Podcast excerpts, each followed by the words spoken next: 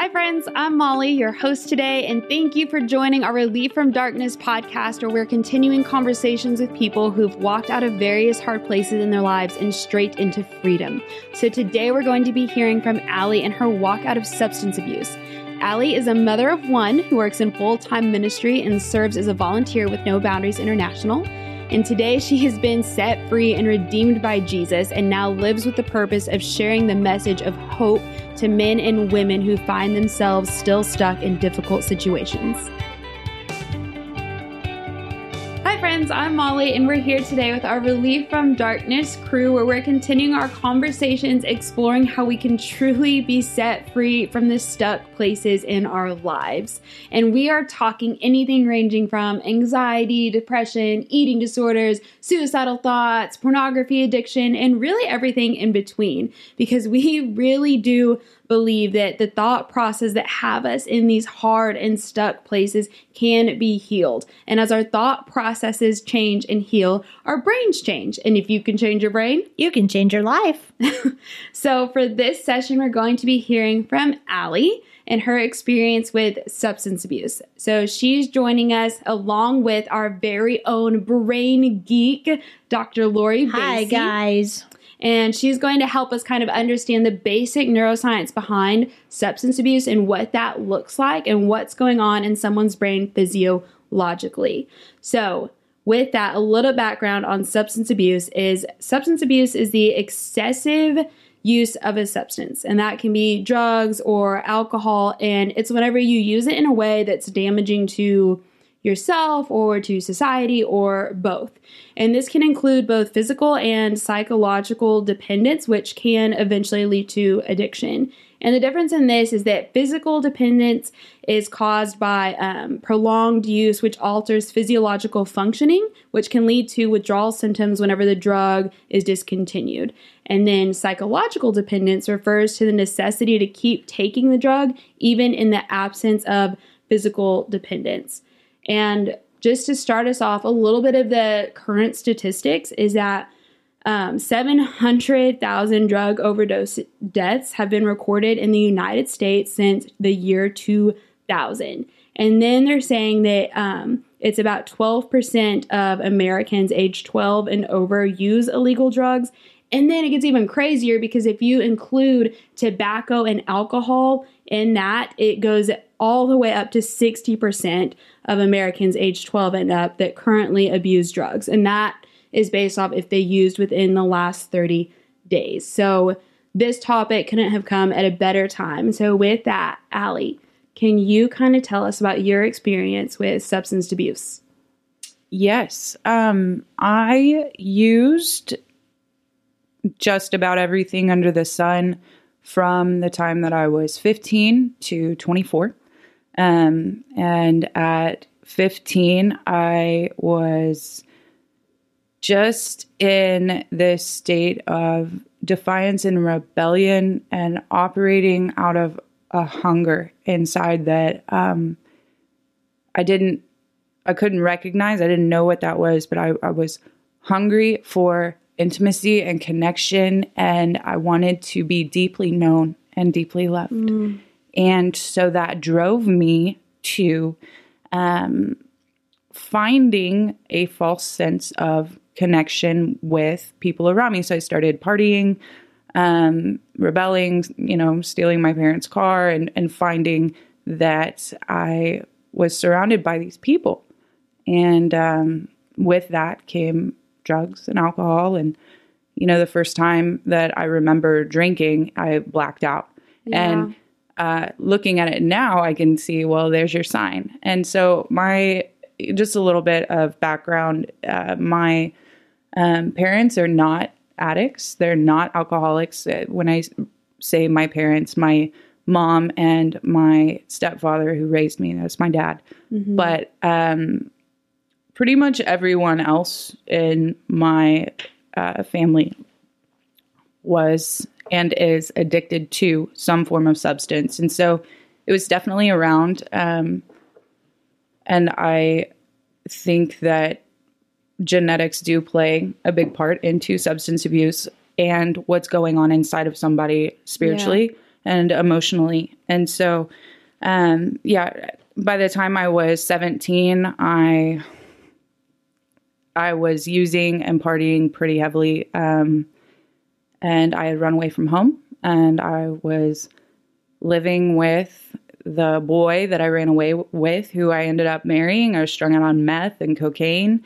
And at 18, I was married. And Yeah. that cycle just continued um, all the way into my mid 20s. But what I found was that the substances I couldn't get enough. Like Yeah. when I would use or drink, I just I could not stop once I started. And with that though came circle like circles of people. And um I found a what I thought was a bond. It was a false sense of intimacy and connection. And the driving force for everyone, of course, if you look at the center of that, it was the drugs or alcohol. It was the scene that we were in. And so at the end of every time, you know, either the bottle or the sack was empty, and so was I, and nobody was around, and I was isolated and lonely and stuck. And it just continued. Like I was, I, I always think about a hamster on a wheel that Yeah. just keeps going and going, and there's like, there's no purpose, there's no destination, and man, it's miserable, Yeah. you know? Yeah. And that was 15 to 24. So that was probably, so that's about nine years. Mm-hmm. Wow. Um, Dr. Lori, can you go ahead and give us, just while we're here, kind of the brain dump on substance abuse, especially knowing like in that age range of 15 to 24, what's going on in her brain whenever she's using or addicted? Absolutely. I think I want to back it up just a little bit. And before I talk about substance abuse, I want to talk about the adolescent brain. So they say when you're an adolescent, you're going to lose almost about half of your brain. And- Literally? well, and the cool thing is, is eventually, Molly, more than 40% of all of our synapses are eliminated largely in our brain during this time. And so our brain becomes a lot more specific during adolescence. And so they say the two biggest changes in your life are when you first are born and you start to adapt to the world outside of your mother's womb over those several years, and then during adolescence.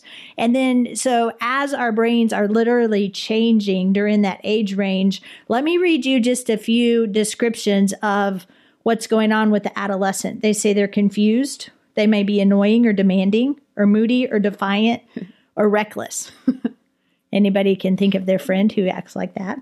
and so during this time, accidental deaths, homicides, binge drinking, and use of substances spike during this time.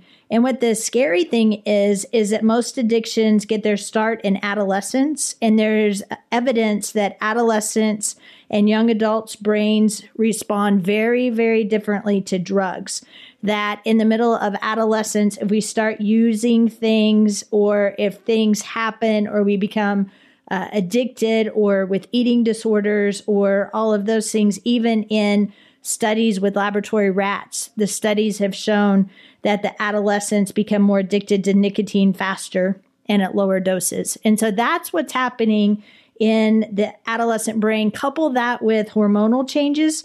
So there's all kinds of stress hormones that are being poured out. There's sex hormones and growth hormones, and that impacts brain development. And so if you think about what's happening in the adolescent brain, coupled with then feelings seem so much bigger and and so much more difficult to manage during this time as well. So that's just a little bit of the adolescent brain. And so at that time if somebody starts to try to regulate or starts to starts to try to fill this void inside of them with connection, it can soon turn in from uh, I'm just trying to make myself feel better or be loved or connect to a full blown addiction. And then your brain's all weird because you've just you're only operating with what'd you say, sixty percent of your synapses? So then your brain literally shapes Like it's and changing shape. changes. Yes. And you lose 40% of the old things and everything becomes more and more s- specific or narrower focused. And Wow. then, and Molly and Allie, I'm sorry, but this is a podcast, or I would pull out my pictures of the brain. Oh, that's so right. then there are no, really, it, it, you guys, it, this is fascinating. So initially, we think, so is this a moral issue or a religious issue, or is this really a brain change issue? And so I've got pictures of brain scans of the normal brain the three pound mass of butter that that looks really pretty well shaped versus the addicted brain, whether it be to cocaine or to uh, pornography or whatever that is, are literally physiological changes in the structure of our brain. And so the good news is, though, they can be rechanged and reshaped. So, like, have you seen those? Um, you know, whenever you were like younger and you would watch those commercials of the scrambled egg, and it's like, here's your brain. Yes. And then they're like, here's your brain on drugs. And they like crack it in the frying pan. Yes. So that like really is legit. Like it essentially, like it really can alter. It literally alters the shape of your brain. Okay. And so then if we're going to unpack then substance abuse, Yeah. of course we're going to use our CPR method. So connection. What does substance abuse do to connection? And then if we learn to relate to the world where we're always high or we're always using or we have less inhibitions because of the substance abuse and whatever that's trying to mask because of insecurities or those things, then it really destroys connections. And then so all of those connections are really when when we're uninhibited with the substance abuses that are on board. We've talked about the psychoeducation and the CPR about how it literally changes and alters our brain. And then it becomes numeral uno in our life. So eventually we're wired for air and food and safety and all of those things. But eventually, that thing that we did actually takes the first place and it's what we become obsessed with or can't get enough of. And then that first high always is what we're looking mm-hmm. for afterwards. Yeah. And then so it, it literally, and then in the R, changes our routine, affects our work performance, our relationships, our school. It literally alters everything when it truly becomes not only a psychological addiction, but then a physiological addiction. Yeah. Wow. So, Allie, then can you just shed some light on just the walkout process with that? And can you just tell us how Jesus met you in it and what he changed? This is the fun part. Yeah. This is my favorite part. So at 24, um, I'm in this back bedroom that is dark, and I am estranged from my, at the time, my husband and everyone that had ever really cared about me. Nobody really wanted to be around me. I was absolutely miserable. I wanted to die. I was trying to drink myself to death. And, you know, I, I would. I would drink to the point of passing out and being blacked out and wake up and be so sick and just over and over and over this cycle. You know, and I'm living in this house with this guy that I met at the bar and I just can't even get out of bed. And I remember calling my mom. So, um, you know, at, at I said at 17, I ran away from home. What? Well, I met a boy and I got in the car to smoke some weed and I never went home. And so Yeah. at 24, I called my mom and I said, Wow. I, I need to come home. And she comes and gets me. And she says, Allie, you, you can't stay here, but we found a place that you can go. And so I check into this rehab. And I just knew something had to change. I didn't know that I needed really to get sober. Um, right? Something had to change. Yeah. I would have been angry if at that time someone had said, You need to know Jesus. Right. Um, so I'm in this rehab, and one of the ladies that I'm with says, Hey, come to Bible study. This lady comes, and she is awesome. And said, No, I think I'm going to go to AA tonight. And so she kind of kept at, you, you know, she just kept asking me to go, and I finally did. And um, I remember she had said, If you don't like it, you don't have to come back. Well, I didn't like it,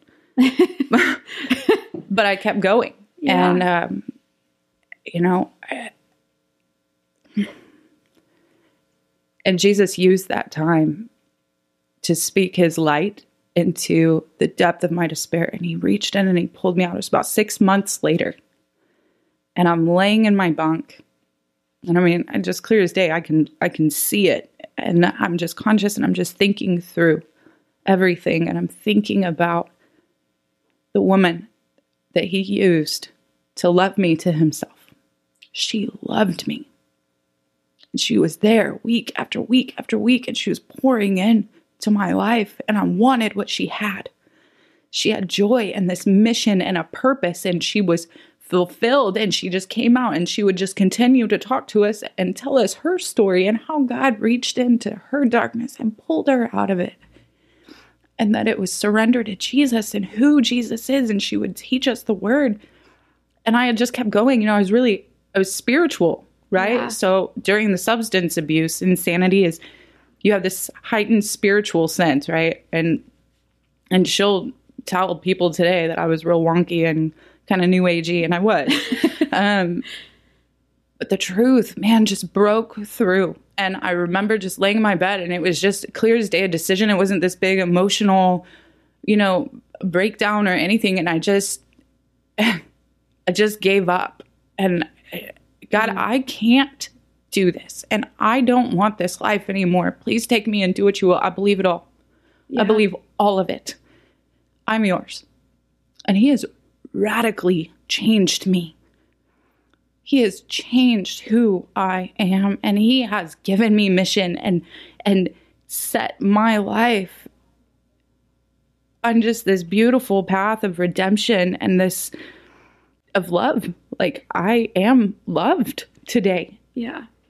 and I'm loved by him and I know that first and foremost and I'm loved by those who are around me and it's not because I'm coming to the table with something that everybody wants apart from the Holy Spirit and the light, you know, of the truth Yeah. that draws us all in, but it's it's bigger than that. It's bigger than all of us and and like our lives have meaning and that's something that just hit me and I remember like those 8 months that I was in rehab just going this can't be it. This can't be it. Like now what? I'm homeless. I have all these, you know, warrants out for my arrest and nobody likes me.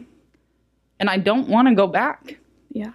you know and so i just kept going forward and um man just the hope of the truth of the gospel and redemption Yeah. that's where jesus met me was in the depth of my despair Mhm. and he pulled he he extended the invitation to let him pull me out of that Yeah. And then you got to accept it. yeah that's you know that's the thing is he offers Right. We accept Dr. Lori, can you can you give us the CPR or things for someone who's walking out of that? Or I'd even like to hear like um, if we come across someone that's kind of in that position. Like I love how Allie, how you said that woman who is just pouring and connecting with you over and over again. And I feel like sometimes whenever we don't have that direct line to Jesus, it comes through people. And so, Lori, can you just shed some light on connection in that?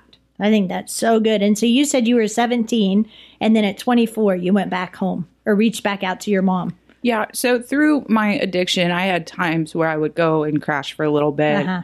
but I, it was never, it was never that.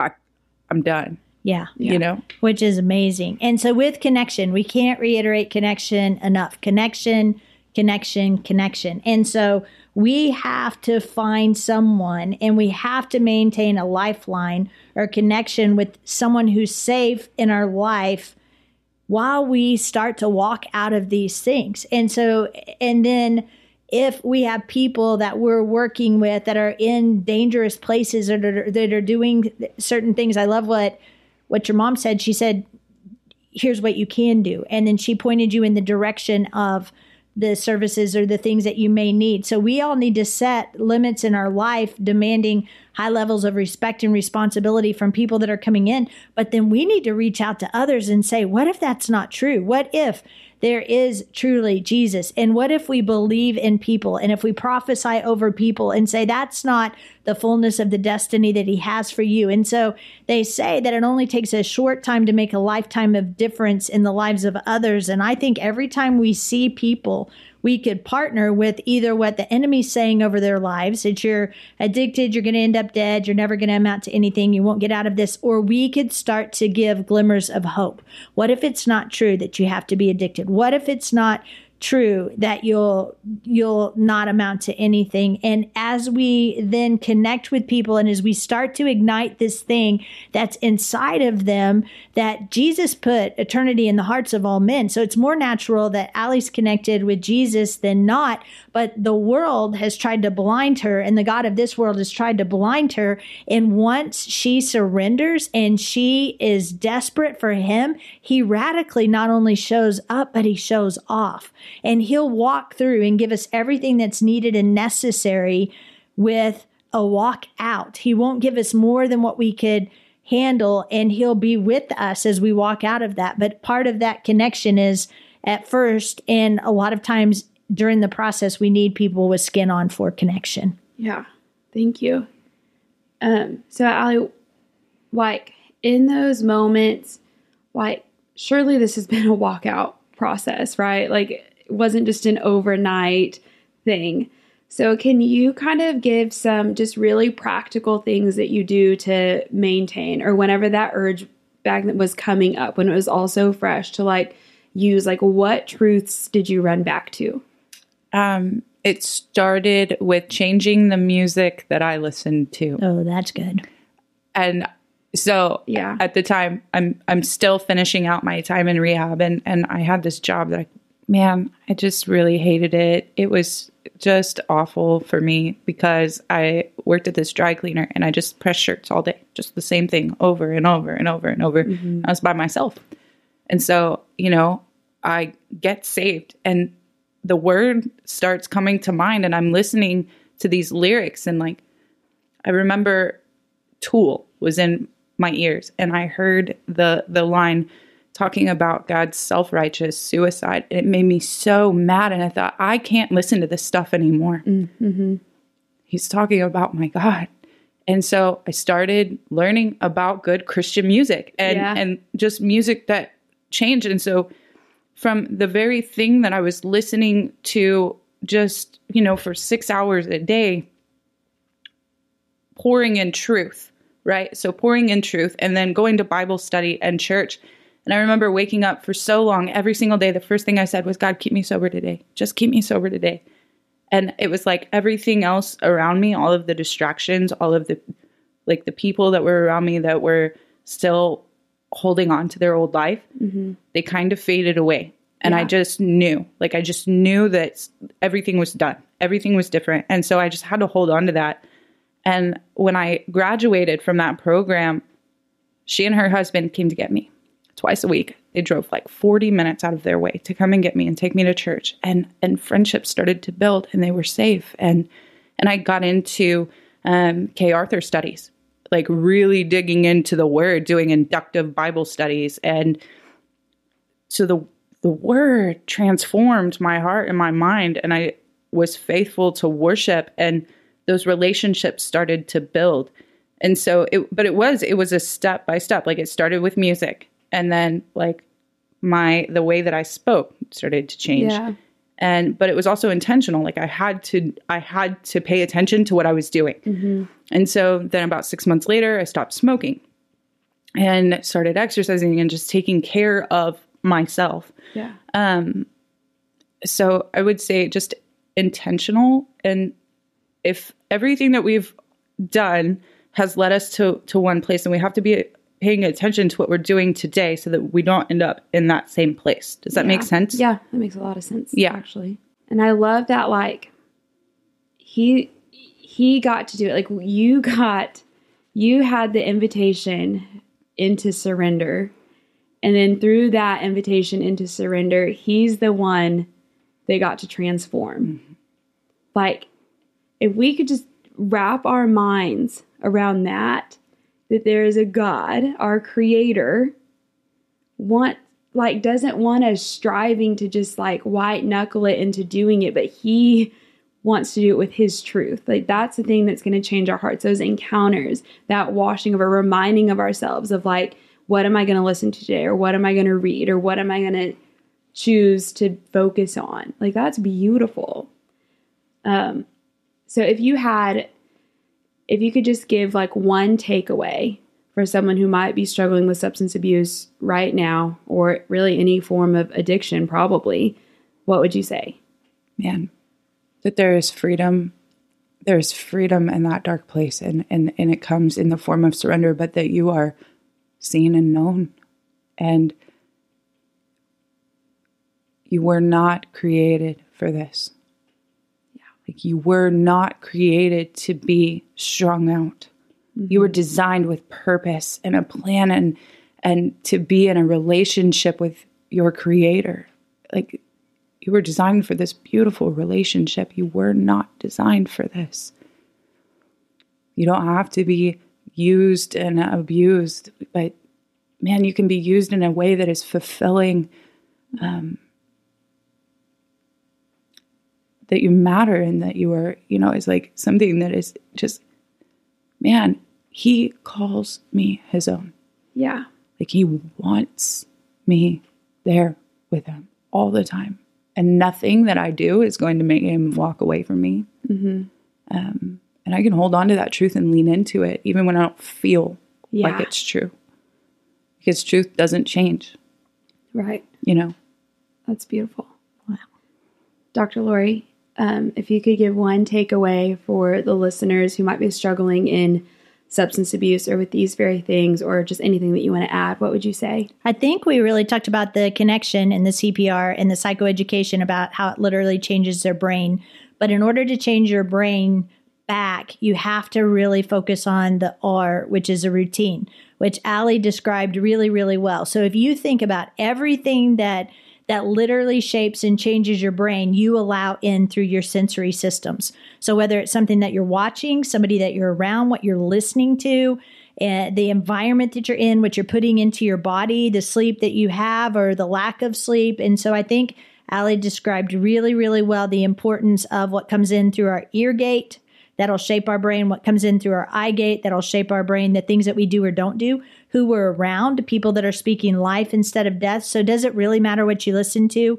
And the answer would be yes. Does it really matter if you're stressed out and worried and you're thinking about those things? And the answer would be yes. If you uh, if you bring substances into your body, she talked about six months later about then stopping yeah. uh, smoking, or what about her sleep hygiene, or what she watching and how much blue light is she having, exercise, nutrition, a schedule, an environment because if people ask me to predict where they're going to be in six months or a year from now, I'll want to know who they're around. And that's critical. I want to know what they're spending their resources on. And then I want to know what they're doing during their time. And so, as we change our routine, as we meditate on the word and get the scripture in, as we start to be thankful, as we start to have expectations, as I become involved in a project that's outside of myself, these things really, really make a difference. And so I think routine is critical in the midst of overcoming substance abuse. Yeah, that's really good. So, what I'm hearing is if I'm at a place, or if whoever's listening, if you're at a place and you're just feeling stuck in substance abuse or in that cycle that Ali described, it's just like you're going back to it just over and over again but if you could just take this as an invitation to say, Yes, Lord, I don't have to do this anymore, that I wasn't designed for that. I wasn't designed to be in bondage to a substance and to a bondage of just death. And I don't have to live in that cycle anymore. But if we would just come to that place of surrender and lay it down and ask Jesus to just, I don't know, just wash over us with truth and then get into a really solid routine what I'm hearing is with those things that I could quite literally change my brain. And if I change my brain, then you're going to change your life. And that sounds like definitely a brain shift that um, is beneficial to everyone. I mean, there's there's life, you know, there's life in relationship with the Father, and it's worth it. I'm hearing you, Ali, say that it's worth it to just lay it down and come to your identity and come to your calling and to your passion and to your original design of what you're created to do and who you're created to be. So I want to thank you guys for listening, and I want to thank Ali and Dr. Lori for being here. Um, this has been incredibly fun. So until next time. See you later. Thank you guys so much for listening to our Relief from Darkness podcast. If you would like more information or looking for more resources to help overcome the topics we've discussed here, please visit the No Boundaries International website at www.nbint.org, where we have a free e course titled Journey of Restoration. And be sure to please leave us any comments or reviews, as this will help get our content out to more listeners. We're praying for you guys, and we will see you next time.